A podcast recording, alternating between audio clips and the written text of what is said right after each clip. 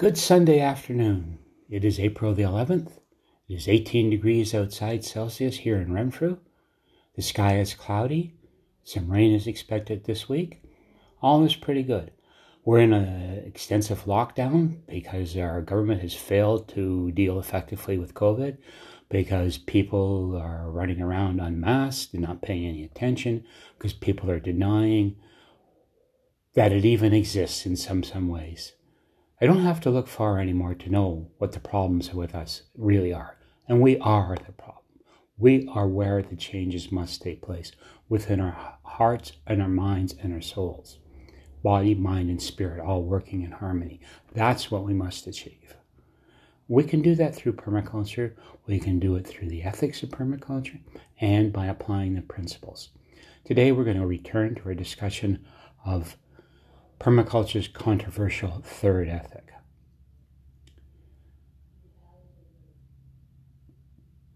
We're going to begin that dialogue by looking at the sixth principle of permaculture produce no waste.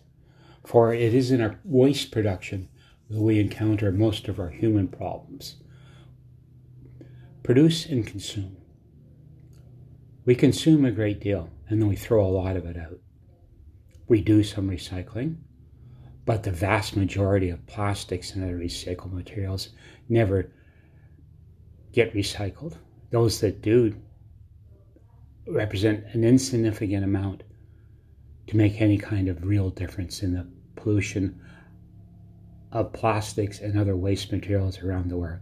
And I'm just talking about solid waste here, never mind the gases and other stuff that might be off spreading and making things even worse. Who knows what's building up in those uh, landfills with all that stuff? Then methane would be one thing. I know they've done a lot of work around that. And if you want to know more, look it up. My concern is with what we do. When you buy something, what process do you take of determining whether you need? I'm not talking about food we need to eat. I'm not talking about paying the rent or mortgage or any of those basic things. I'm talking about what virtually amounts to objects.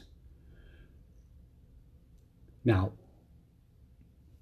we have a lot of objects collected over the 40 odd years the two of us have been together, but we no longer add to that. We haven't done for us in quite a few years unless we know what we're going to use it for. In other words, it's not just bought because it's pretty and would look good on a shelf someday and then stuck in a closet and forgotten about for years. That's waste. So, the first thing is assess your own consumption. What are you buying you don't need? What are you buying that you're buying too much of?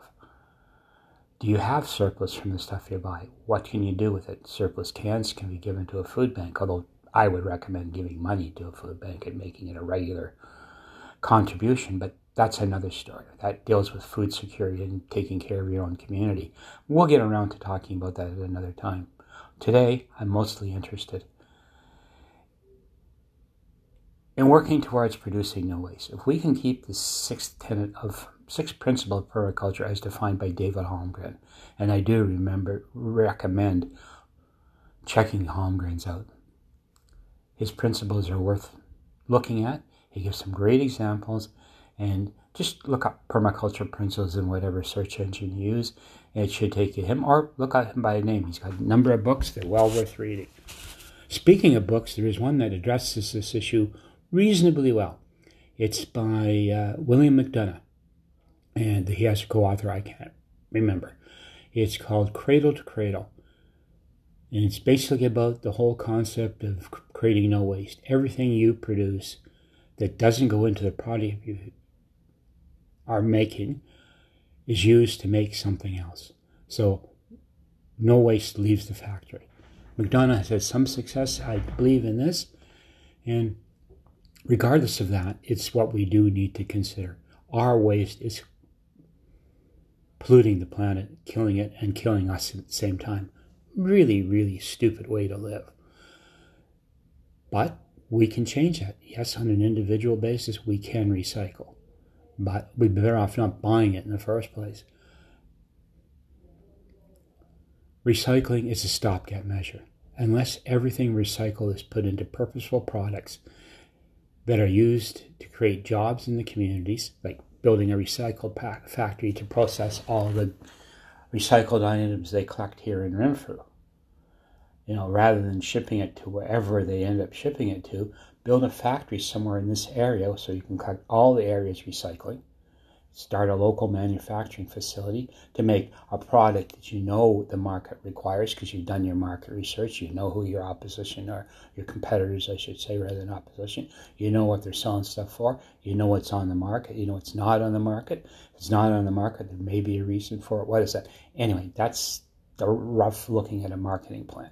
Something people with far greater experience than I do need to deal with. But there's no reason you can't have that dialogue with your local city councilors or town councilors in my case. That where is our recycling going? What is being done with it? And how does my community benefit from it? Sure, I have to purchase a blue box.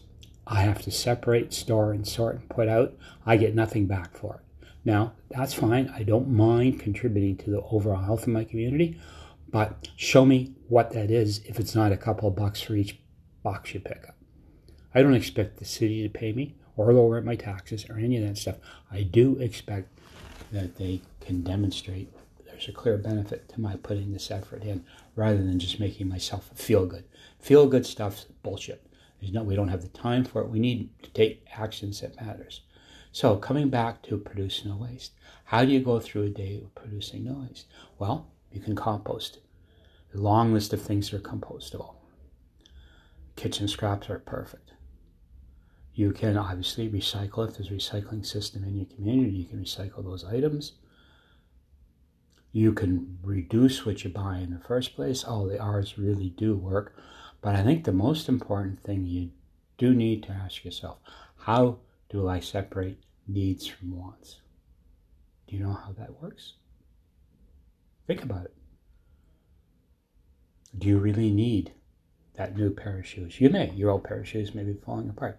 Or you just maybe walking by a, in the mall back in the days when we used to walk around in malls and see a nice pair of shoes in the window. They're at a good price. You decide to go in and get them. You don't really need them, but they're attractive. You bring them home. You wear them for a while. You put them with the other shoes. Not everybody can do that. Everything's dictated to how much line of credit, which is a whole other problem with sustainability. However, before I leave this work, I want to mention the term regenerative, regeneration.